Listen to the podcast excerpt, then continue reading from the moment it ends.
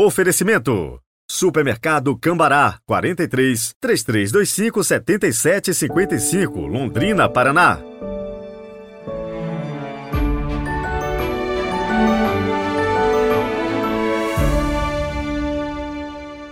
Terça-feira, três de janeiro de dois mil e vinte e três. Seja muito bem-vindo a mais um podcast. E hoje a liturgia nos aponta o Messias. Eis o Cordeiro de Deus que tira o pecado do mundo. E mais uma vez queremos direcionar toda a nossa vida para Cristo. Ele é o centro da nossa fé, da nossa espiritualidade. É Ele quem dá sentido à nossa vida. Você crê? Então levante a sua cabeça e viva a alegria do Deus conosco para sempre. Rezemos.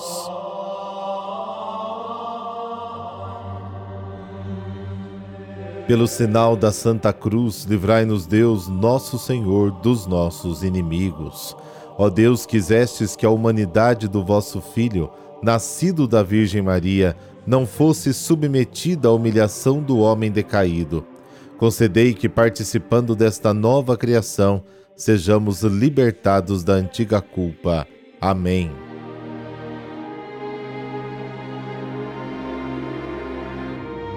João, capítulo um, versículos de vinte e nove a trinta e quatro. O Senhor esteja convosco, Ele está no meio de nós. Proclamação do Evangelho de Jesus Cristo segundo João. Glória a vós, Senhor. No dia seguinte, João viu Jesus aproximar-se dele e disse: Eis o Cordeiro de Deus, que tira o pecado do mundo. Dele é que eu disse: Depois de mim vem um homem que passou à minha frente, porque existia antes de mim. Também eu não o conhecia, mas se eu vim batizar com água, foi para que ele fosse manifestado a Israel. E João deu testemunho dizendo: Eu vi o Espírito descer, como uma pomba do céu, e permanecer sobre ele. Também eu não o conhecia, mas aquele que me enviou a batizar com água me disse: Aquele sobre quem vires o Espírito descer e permanecer, este é quem batiza com o Espírito Santo. Eu vi e dou testemunho. Este é o Filho de Deus. Palavra da salvação. Glória a vós, Senhor.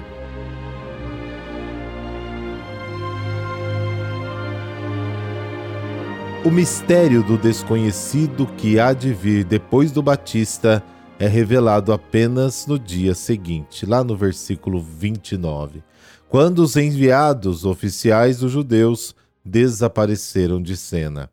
João, concentrando-se inteiramente em Jesus, que veio ao seu encontro, exclama: Eis o Cordeiro de Deus que tira o pecado do mundo.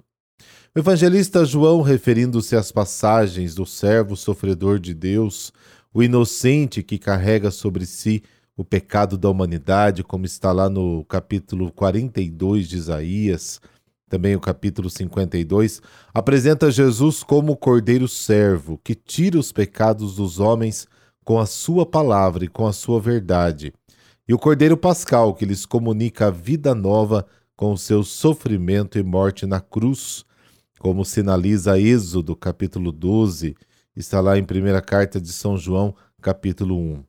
Com a expressão o pecado do mundo, João não quer dizer tanto um pecado particular ou mesmo a totalidade dos pecados, mas aquela mentalidade errada do mundo que se opõe a Deus e que constitui a causa de todo o pecado e da rejeição a Deus.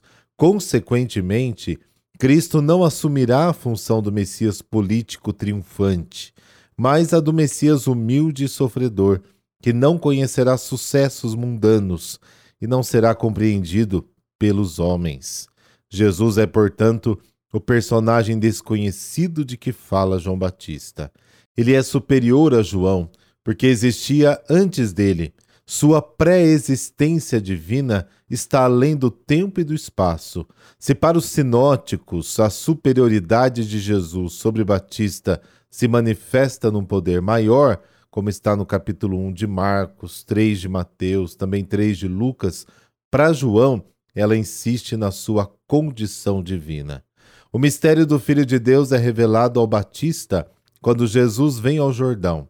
João proclama publicamente como viu o Espírito Santo descer sobre o Messias. O sinal que valida essa messianidade está no fato de ver o Espírito descer do céu como uma pomba, como está no versículo trinta e dois. A pomba lembra o próprio Israel. A descida do Espírito em forma de pomba é o símbolo do anúncio do nascimento de um novo Israel de Deus, que começa, é claro, com Jesus. O Espírito desce sobre Jesus, o envolve e aí permanece, apoderando-se dele como dom de Deus de modo pleno e estável.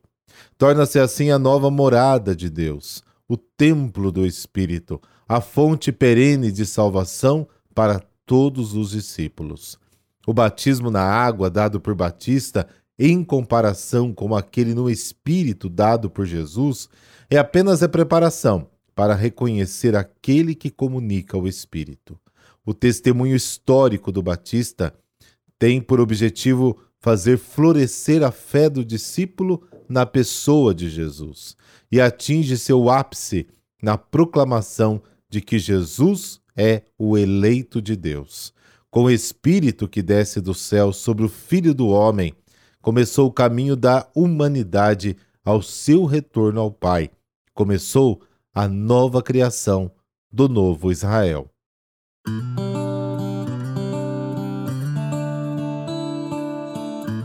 Santa Genoveva. A França dedica grande devoção a Santa Genoveva, invocada nas horas de perseguição e de calamidades. A menina nasceu perto de Paris no ano quatrocentos e vinte e dois, numa família muito humilde e modesta. Aos seis anos, um bispo cristão profetizou que a menina iria ser uma grande testemunha da fé cristã. Aos quinze anos, Genoveva fez voto de castidade. Atuava religiosa e socialmente a partir de suas próprias casas. Sua história como protetora da França tem dois episódios significativos e sempre citados: a resistência aos Hunos e o auxílio dos moradores do campo, a cidade que vivia na penúria. No primeiro episódio, Genoveva convenceu o povo de Paris a não abandonar a cidade e enfrentar a invasão dos Hunos. No outro, durante uma carestia, Genoveva convenceu os camponeses a auxiliar o povo nas cidades com doação de alimentos. Estes fatos fazem de Genoveva uma santa muito conhecida e amada na França. Morreu por volta do ano quinhentos e dois, com cerca de oitenta anos. Santa Genoveva é a padroeira da cidade de Paris. Ó Deus nosso Pai, por intercessão de Santa Genoveva, afastai de nós as doenças, a fome, as guerras, as incompreensões e o ódio entre os irmãos. Jamais nos falte, Senhor, a vossa proteção e auxílio nas dificuldades e provações pelas quais passamos. Amém. Abençoe-vos o Deus Todo-Poderoso, Pai, Filho, Espírito Santo. Amém. Boa terça-feira para você e tudo de bom para sua vida. Até amanhã.